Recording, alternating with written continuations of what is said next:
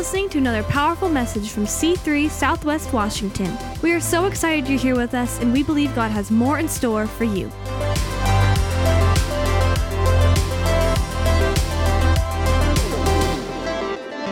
Where you're standing right now. What a great time to be in church, gathered together as a church family and as families to celebrate the birth of Jesus Christ, our Lord, our Savior, the one who's reached into our life with his goodness and his greatness. And while you're standing there, we're in a series entitled uh, Jesus Came, and He did. We see that picture of the manger, which is probably not 100% reality. I don't, I'm not sure there was a carpet beneath the manger, nor was there necessarily trees in the background. Um, and, but however it took place, we know that it did take place. As you observe this manger with this child born, I've been trying to emphasize to you over the last several weeks that this is more than just a baby being born, although every baby that's born is a wonderful, miraculous gift from God. Life is to be treasured and protected at all, at all extent. Uh, we fight for the well being of the people in this world, people coming into this world, people leaving this world. Um, but this child being born in this manger is a starting point. It's like, gentlemen, start your engines of something that's been promised for generations to come. This manger represents the plan of God now being activated, something that was promised that has been released and now being propelled into our lives. It's the fix for the problem that was caused by Adam and Eve. Adam and Eve sinned, and this whole world twisted off its axis as it was intended to function, as we were intended to relate with God, as our lives were intended to flow in the best that God had created them to experience. But that sin not only affected Adam and Eve, but it also ripples down into our lives. The life that you've experienced is not the life that God intended. I don't know if you realize that, but it's not the life that you intended. Now, we'll fight for the best that we can in this lifetime, and that's one of the reasons this manger exists. But you have to recognize that there has been an attack on the very plan of God. But the fix for the problem was, is represented here in the manger. It's the solution for sin and death, and Jesus he came one of the reasons that he came that i want to draw your attention to this morning comes out of 1 john chapter 3 and verse 8 it says the reason the son of god appeared was to destroy the works of the devil come on so, anybody ever experienced the works of the devil in your life i mean if we could all see all the scars the reason, come on, repeat this with me. The reason the Son of God appeared was to destroy the works of the devil. I think that either you need a quick shock with a taser, or you need to punch your neighbor in the arm, or you need to take a look at the value of this portion of Scripture. Read it with me for what it's intended to say. The reason the Son of God appeared was to destroy the works of the devil. Do I need to read it again? The reason the Son of God appeared was to destroy. Okay, well, it sounds like it's getting bumped into. I'm not sure about destroyed. But by the time we get to the end, my expectation is you have an expectation to see the works of the enemy destroyed in your life.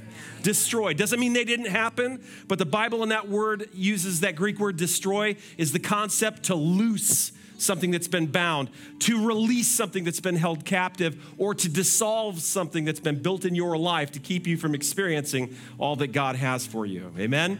So let me pray for you. Father, and, and the title of my message is Jesus Came to Destroy the Works of the Devil. Father, we thank you for your goodness. We lean into the scripture right now. Give us hearts to hear, and Lord, help our faith to increase. That was something the disciples prayed. There were times where they didn't have the faith to believe what you were saying, and the prayer came out of one of the disciples' mouth Lord, help me believe. Help me, help my faith to increase. And so we pray, Lord, our faith will increase for this concept because we don't want to miss out one of the primary reasons why you came. And it's in Jesus' name that we pray. And everyone said, Amen and amen. High five the person next to you. Give the Lord a big hand before you're seated. And we will yeah, give, give high five and clap. All right. Wow, we got to work on our dance moves today. We're a little out of rhythm. We're going to get this worked out. Uh, I do want to just reemphasize our Vision Builder soiree. Uh, there is a $20 discount right now until the 18th. So if you get signed up now, you'll be able to save a little bit of money. But don't miss this particular evening. It's one of our iconic evenings. It's a black tie event. You'll walk, this place won't look like it. It looks. We'll be able to celebrate all that the Lord did this last year in our church family's life and look forward to 2023, what He's planning on doing, and how we can partner together for that. Um, also, if you are even remotely interested in our C3 internship, please come and see me after the gathering. We've got about another, I think it's another week to get signed up. The deadline's really not till the uh, second week of January, but you want to get started on time. You don't want to be behind. Uh, we've done some adjustment on the schedule that was advertised to be able to accommodate more people, so it'll be a better fit. Um, but this is our pipeline for helping some of you have real passion to grow in ministry skill, leadership skill, involvement, impact on building God's house. This is where we take a year to work with you. Uh, it's Rowena and I personally to be able to invest in you on a weekly basis, partner you with another ministry leader, and help you to step in to your skill set. And uh, everyone would would uh, would uh, take advantage of this. It would be valuable to you. I know not everybody can. So, this would be for people who are already disciples. We want to be able to help disciple you on a higher level so that you can be more effective in the house of God. And this is where our, the pipeline from which our leaders definitely grow from, okay? Um, how many of you, you just absolutely love the holidays? Let me see your hands. Come on, big cheer. Uh, let me ask a tougher question, but I want you to be honest. How many of you you find the holidays to be a little bit of a challenge for whatever reason? See some hands going up. I know for me, I can raise my hands on both sides. I love the holidays. That's why we start setting up the tree at the beginning of sometimes before even Thanksgiving. I know that's sinful, uh, probably for some of you, but. Um, I, I, I love a lot of the aspects of the holidays, but as I mentioned last week, for me, the holidays have traditionally been a bit difficult because of some of my upbringing, some of the family experiences that I've had. There were a lot of tensions in our family as our family, larger families, came together and interacted. I had a grandfather who had a, a, couple of brothers, but he was estranged from them. And so one of my early childhood memories was being at a family member's house where my grandfather was and a the owner of the house the man was missing. And then my grandfather left for a little while and this man who i hardly knew showed up. And then he left after a little while and my grandfather came back. There's obviously some sort of conflict there amongst the brothers and their upbringing. That had rippled through the next 50 years. And when there are things like that in families and in relationships uh, they have a have a way of imprinting on that season and causing the season or fighting to see the season be less than it would be I had a memory probably from about the fifth grade where we were in a Christmas candlelight gathering at our church. I was, that was back in the day where they allowed us to walk in actually with a lit candle as a child. I mean, what could go wrong there? And we went through the Christmas and the, you know, wax is dripping every place. And my family, we would literally get in our Volkswagen, not the best for uh, protection from fuel fumes, okay? And with our candles lit, would drive to my grandparents' house in the car okay? This is before helmets and safe spaces, I assure you. And uh, wax would be every place, and our Volkswagen had a hole in the floor. And I will promise you that many things got shoved out the hole in the floor, and we'd look out the back window as kids to see it tumble, and maybe a candle or two went down that chute during the holiday season. But during that season, I had an aunt who was in the hospital in a coma and she had been a part of a domestic abuse situation. And so, there on that Christmas Eve, while we were singing about this beautiful manger and all that goes along with it, I was experiencing some of that uh, difficulty of this season that's supposed to be so wonderful is not going so wonderful for me. And so now, even many years later, after she's since passed away, those types of emotions want to creep back into the holidays. I want to challenge you this is a, this is a, a season to fight for the reason why Jesus came. And I'm not saying that you won't experience some of those emotions and be aware that others experience those emotions.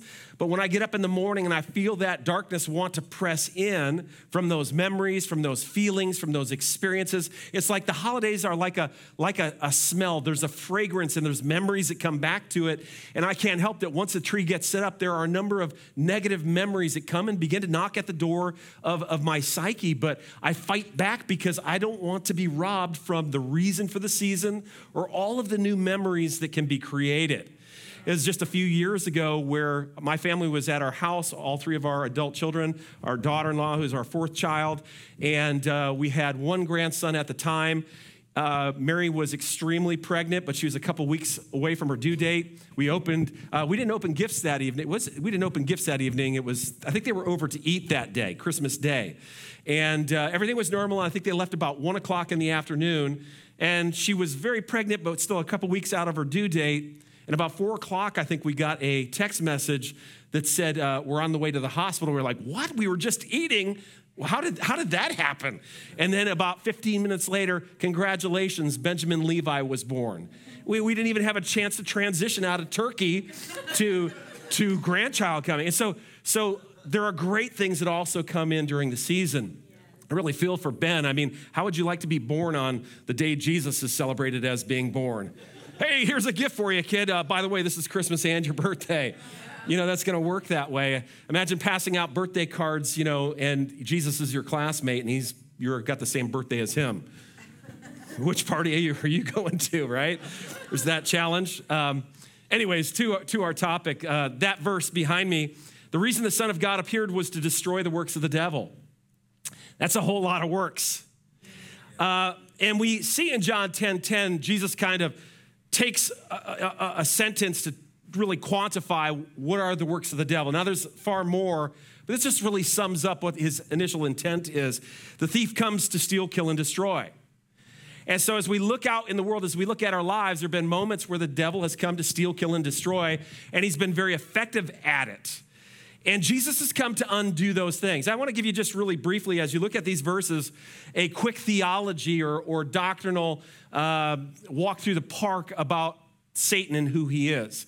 You know, the Bible is a lot like a giant box of puzzle pieces. How many of you, when you put together a puzzle, what's the first thing you look for in the, in the box? Edges, right? You get the edges over here in a pile. And then there's like maybe an American flag, you get the red, white, and blue stuff in a pile. And maybe over here there's a uh, nice white Ford F 350 in the picture. You're like, yeah, baby. Okay, so that you get the white pieces over there. And, and you try to divide everything up. Doctrine and theology is much the same way because the Bible is like a box of puzzle pieces, but they can be assembled together in like pieces piles. And if you actually start at the beginning of the Bible, you can learn a lot about Satan, but they're like pieces here and there that begin to show up. But once you get all those pieces in a pile, it's amazing what you can understand about anything in the Bible, anything about Jesus, anything about sin, anything about the Holy Spirit, anything about redemption, anything about heaven or angels, or in this case, Satan. So, really quick, yes, we see Satan in the Garden of Eden at the beginning with Adam and Eve. And the Bible shows him interacting with Eve and having a discussion and twisting God's words. Like we said in the very beginning, he's come to steal, kill, and destroy. One of his great ways of doing that is to manipulate people through lies, to whisper half truths and untruths. But we see him mentioned as to being in the Garden of Eden in the book of Ezekiel, which is a prophetic book, Ezekiel is prophesying about the king of Tyre, and in so doing, he begins to start attributing characteristics to that king that are not quantifiable to any living person. And so, what, what Ezekiel is doing is he's prophesying to that king, but he's really prophesying to the thing that's motivating that king, Satan at work behind him. And he goes on to say there in that chapter, you were in Eden, the garden of God. Now, this is Ezekiel 28, thousands of years after the Garden of Eden, and yet he's saying the king of Tyre was in the garden, but he wasn't because he's speaking through the king about Satan. And there in that chapter, a number of things are revealed, verses 11 through 19, but he begins to talk about what Satan really looked like. And it's, he says there, You were the signet of perfection. Anything created by God is the signet of perfection, but especially his angelic host, especially as you learn the top three archangels, we see that Satan or Lucifer being one of them. These are the things that are said about his origins. You were the signet of perfection, full of wisdom, perfect in beauty. You were in Eden, the garden of God. Every precious stone was your covering. You were the anointed guardian cherub. I placed you. You were on the holy mountain of God. In the midst of the stones of the fire, you walked. You were blameless in your ways from the day you were created until unrighteousness was found in you. In the abund- this is fascinating. It applies to today's economies and the world economy we're dealing with, but it shows that part of Satan's responsibility had to do with commerce.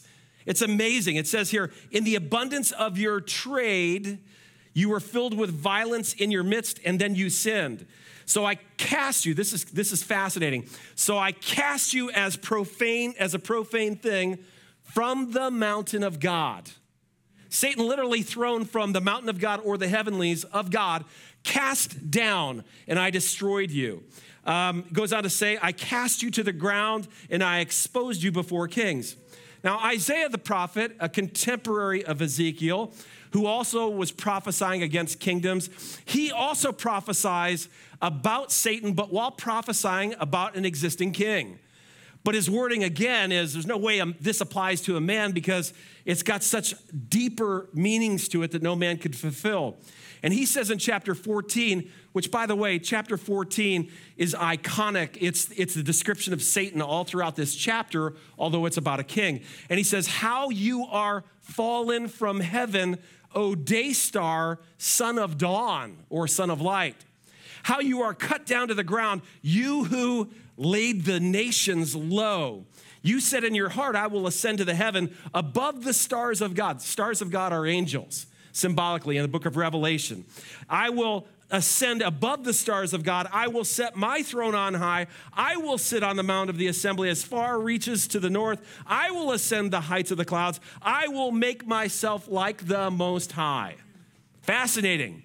And so you begin to discover Satan's origins, his perfection, but something turned inside of him and he was cast down.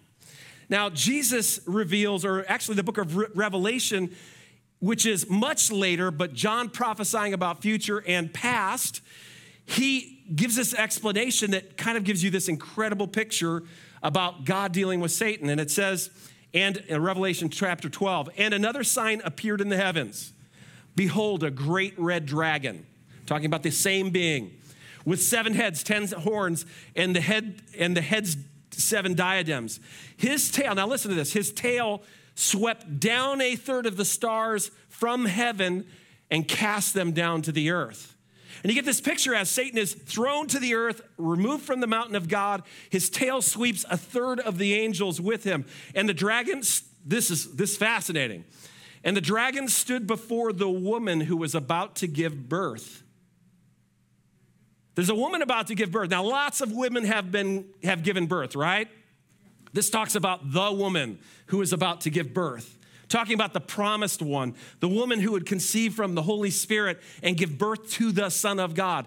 The dragon stood before the woman. You know, the enemy is most vicious before the things of God even get started.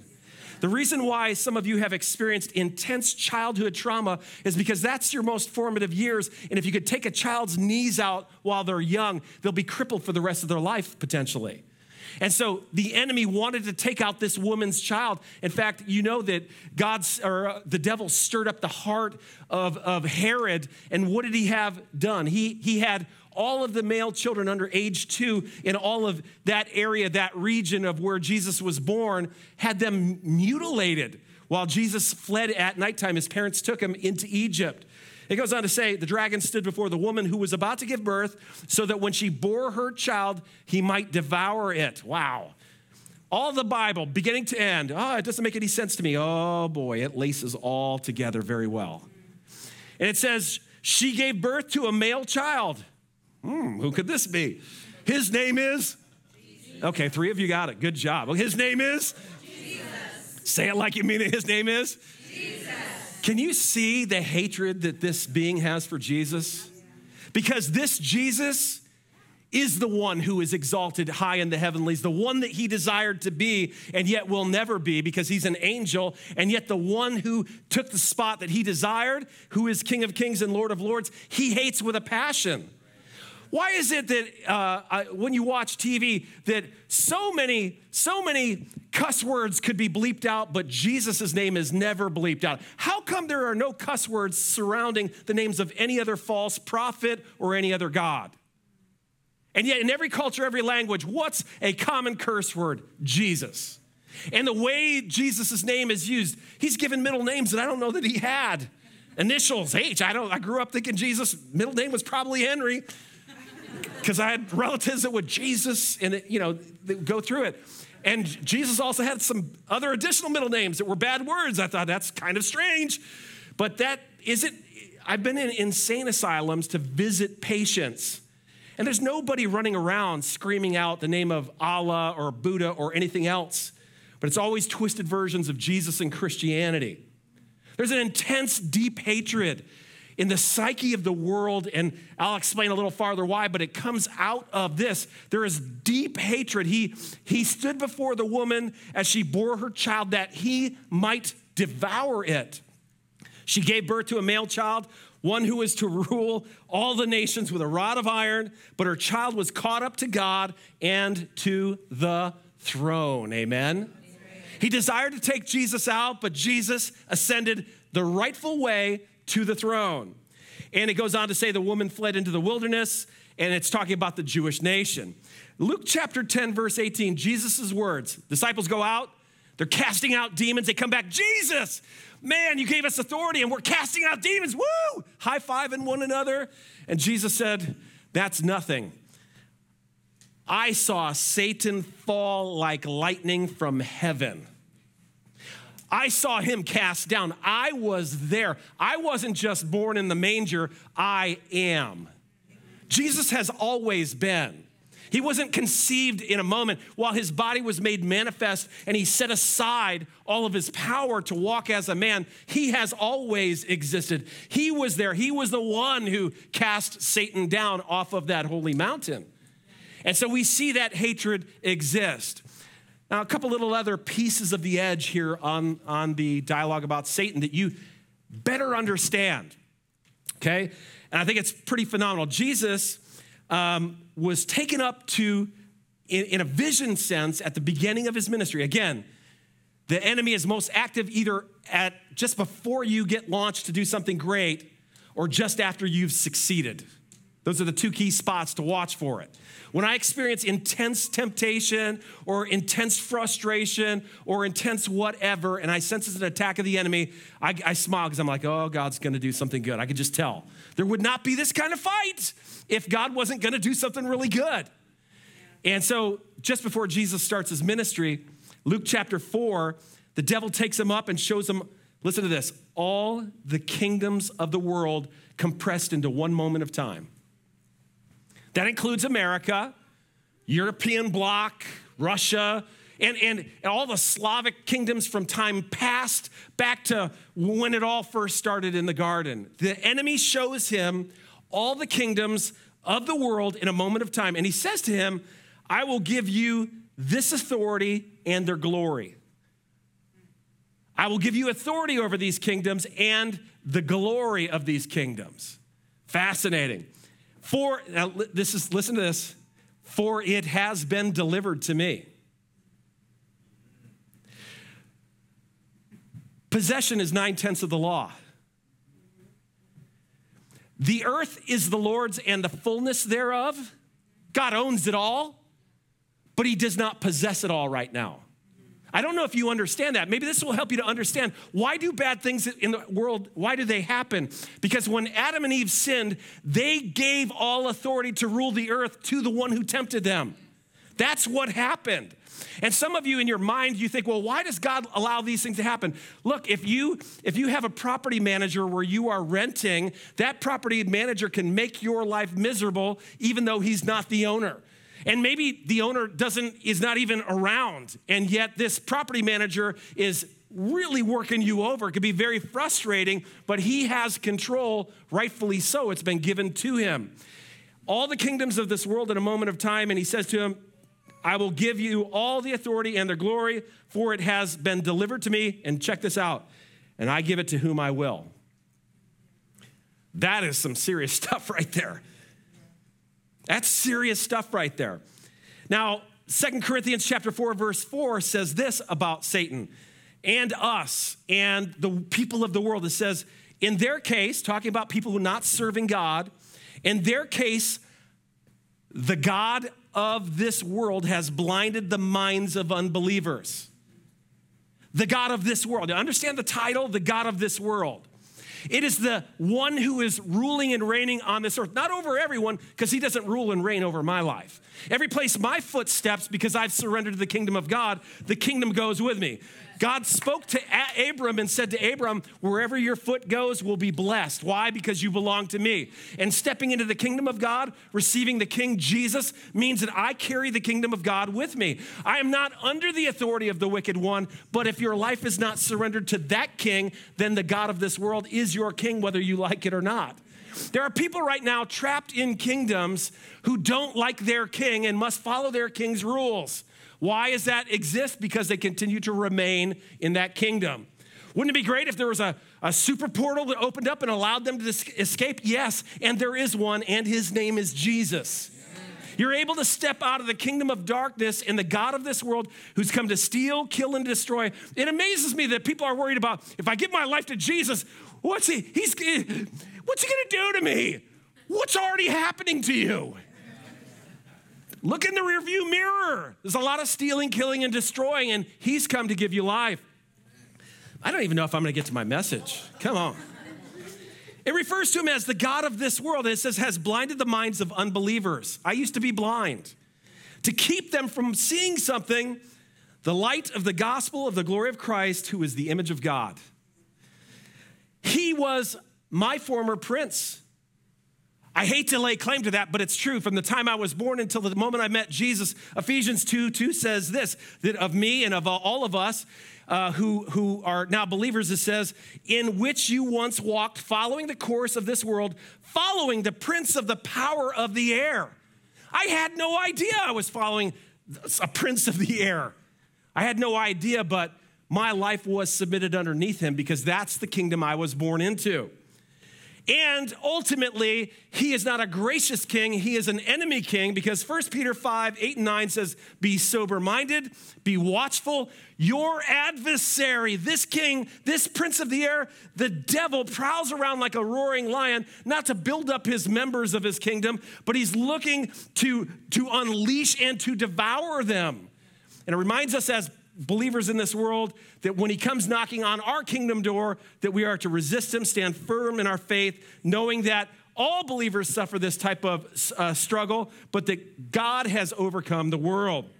Final thing about these puzzle pieces and i think i got three minutes left to preach so sheesh, i don't want to finish this on christmas morning man this is christmas season would your pastor preach on? The devil I think if you understand the enemy, you will appreciate more your victory. Sometimes we just don't really, we, we, we want to blame, this is the thing you got to hear from this message. We want to blame the stuff that has happened to us on people that we can see with our eyes. And the problem is, is, as long as that's all we understand, we will hold those constructs hostage in our life and allow them to exist in our world. They did this to me, this happened to me, and not realizing that behind the scenes, this was the working of the enemy. And once you see it for what it is, the working of the enemy, you want that thing to be broken. You want that thing to be dissolved. You want that thing to release its hold over your life because it's intended to keep you from what God has for you. And so you rise up and say, Yeah, well, that happened, but Jesus has set me free. Matthew chapter 25, Jesus let it, reminded the disciples that eternal fire was prepared for the devil and his angels. Revelation chapter 20, verse 10 says, And the devil who had deceived them was thrown into the lake of fire and sulfur, where the beast and the false prophet were, and they will be tormented day and night forever and ever and ever.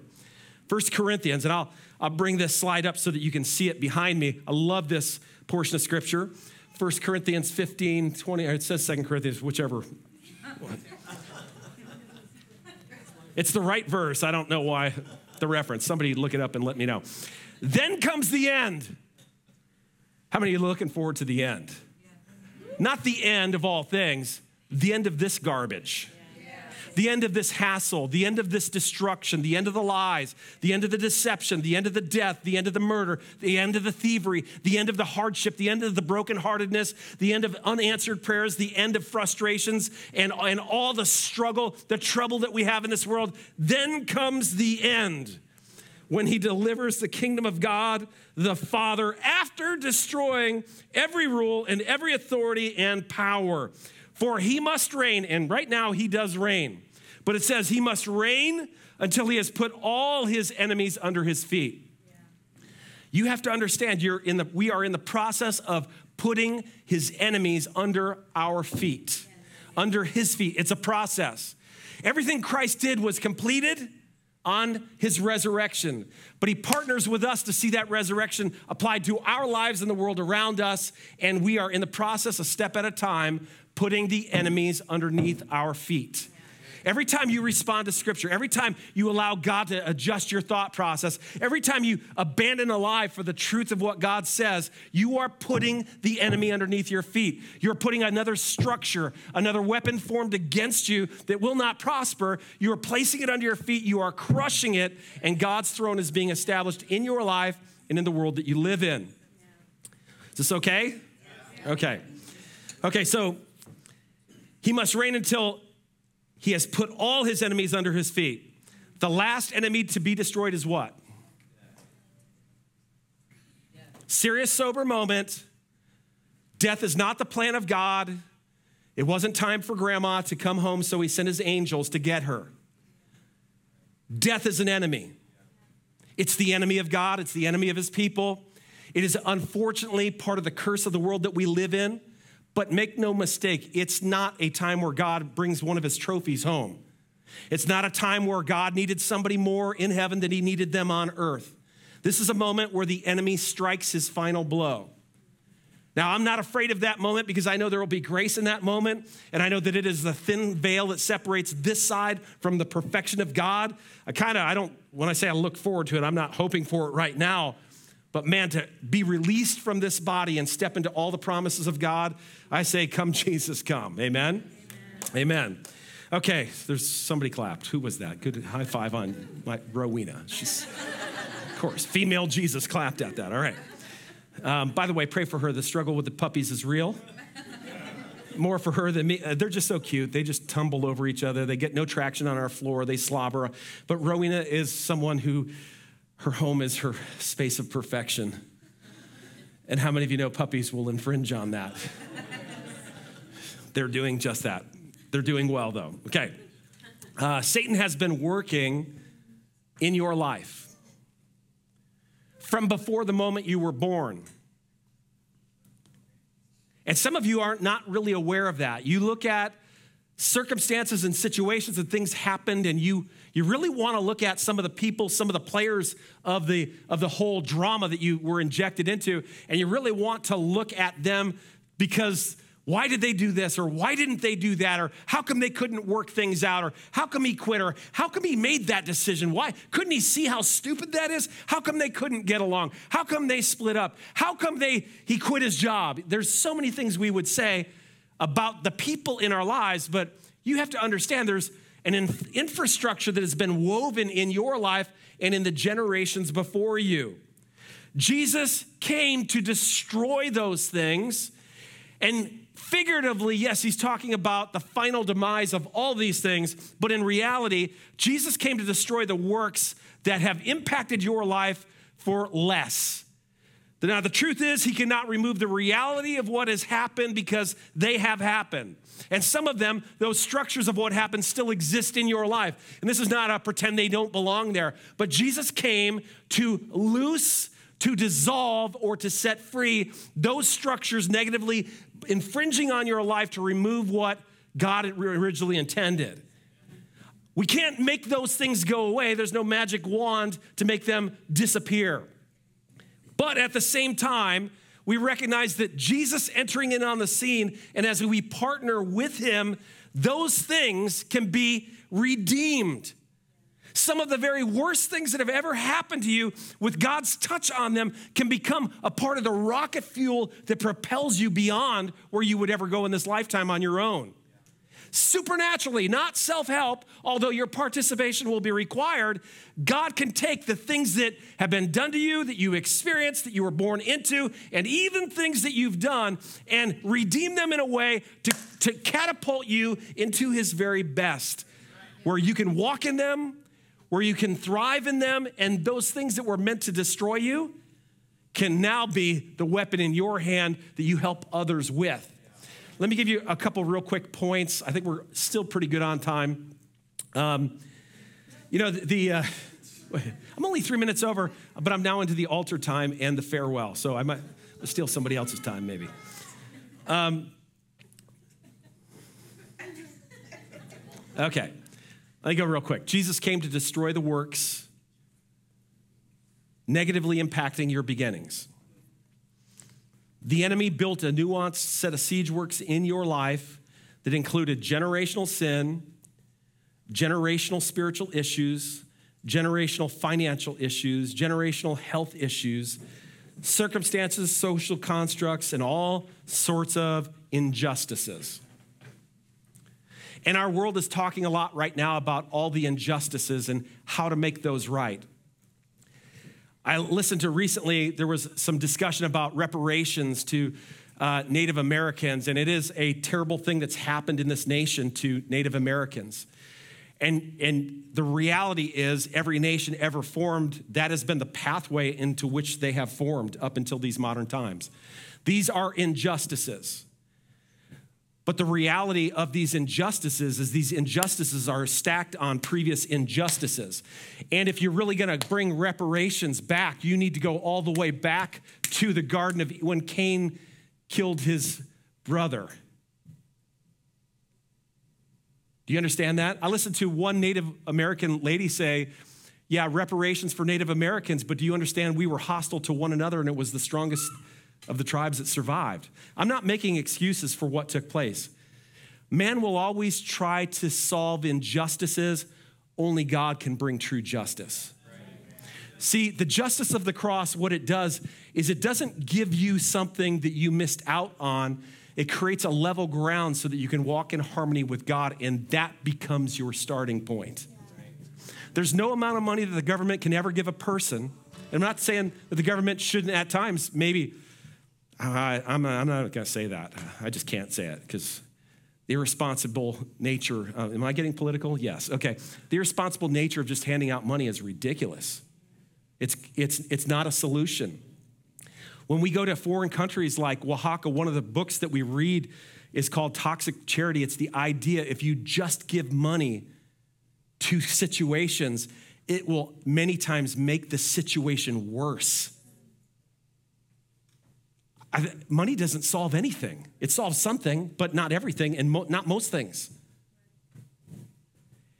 And so, what happens in this, this idea of Jesus came to destroy the works negatively impacting your beginnings is he comes in to dissolve some of this negative stuff that's happened to you and I and bring us down at a level starting point, which is the relationship with God, which is the, the thing that needed to be there the most. And when you start off with a relationship with God, I don't care what construct you were born into, with God at the helm, you can overcome anything that has come into your life. Amen? It, you can overcome poverty. You can overcome generational sin. You can overcome anything. For those of you who've maybe been born into a situation and maybe been fostered out of it or adopted out of it, I want to encourage you. A relationship with God will help you to not repeat the mistakes of the past generation. Anybody, when you were a kid, you said, I'll never be like my family? Don't raise your hands. But we all have, let's be honest. I just saw a teenager. Ah, I say that all the time. You do? We've all said it. And how many of you at about age 18 or 19, by the time you were starting to become an adult, you realize you're becoming the very thing that you said you would never become? We repeat our parents' mistakes because that's all we know. And yet, when Jesus blows that all up and puts us on level ground, he teaches us a new way and he could teach you a brand new way. That's how he destroys it. He partners with you and I. I'm not going to get to any of my message. Go ahead and stand up. I'm just not going to do it. I'll give you the slide though. Jesus came to destroy the works designed to cripple your life. Yes. Some of you are still limping around because of some things that happened to you or some things that you did. In the process, it's wounded your view of who you are. And yes, those things really happen, but as you limp around, you'll never be able to run on your own, but Jesus can heal that, can cure that, can fix that. And some of it will happen right away. And some of it will happen over time with hard work and some tears and some counseling of other people. So, one thing about Jesus is he's diligent about helping you navigate to health. And sometimes when that happens, we just want to run away and clog our ears. And I love when people come to the church like, this is the greatest place ever. Greatest place ever. And then as God begins to dial in on maybe an area of their life and God uses an individual to dial in on that area, I'm out, who are you to say anything? I'm out of here. You know, the greatest thing that you found has two sides that are very valuable to it. It's here to be a blessing to you, and it's here to, to be assistance in partnership with God to help you navigate to the best version of you. And if you could do it on your own, you would have. Am I saying it with a smile? Because I, because he's had to do it to me. I've had my pastor talk to me. Hey, Steve, you didn't really say that, did you? Yeah, I said that. Steve, you, you hear how that sounds? I'm going to tell you one thing. Uh, should I, tell, no, I shouldn't tell you my own sin. I had some people, no, I'm not going to tell you. I literally said one time to another pastor who said to me, Those people don't want you to succeed. I said, Yeah, well, the biggest middle finger I can give them is success. It sounded really brash and cool when I said it. I'll show them, is really what I was trying to say. But that pastor went and told my pastor what I said. He said, Steve, did you really say the biggest middle finger you could give to your enemies was your success? I said, Yeah, I said that. He said, Did you really say that? Yeah. Did you really say that? Yeah. Anybody you've done stupid stuff like me? Mm. Just don't ever admit it on the scale and not on digital so that, anyways, okay.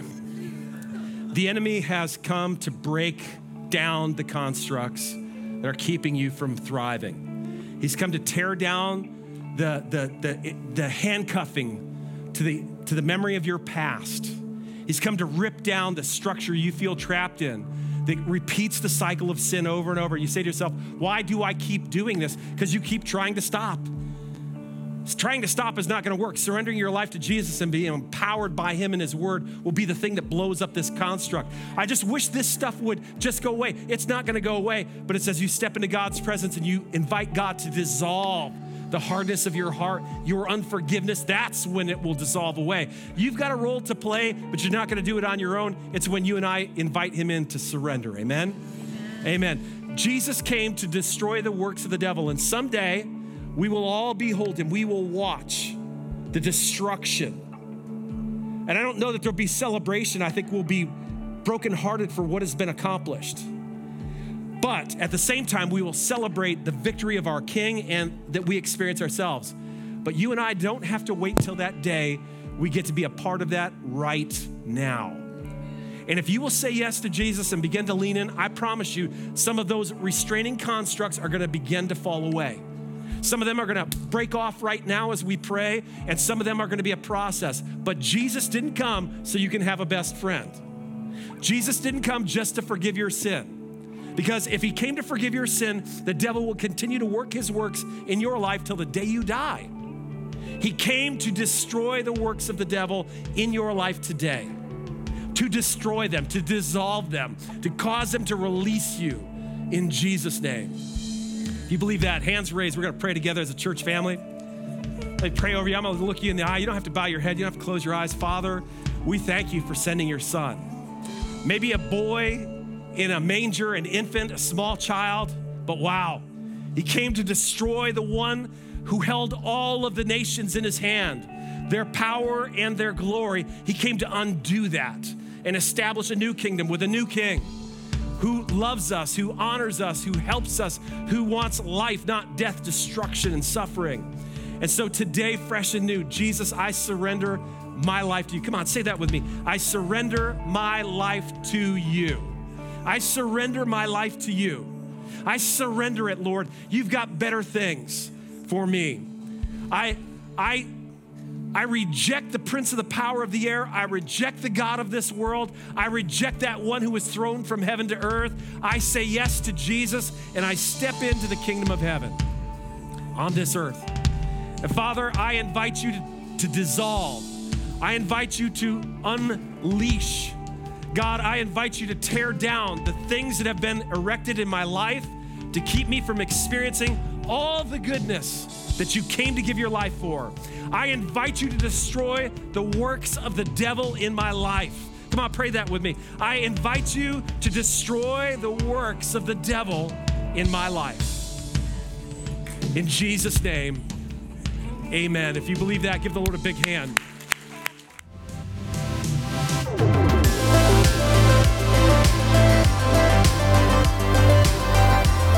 Thanks for being with us today. Be sure to like and subscribe and visit us at c3swwa.com for more information about our church.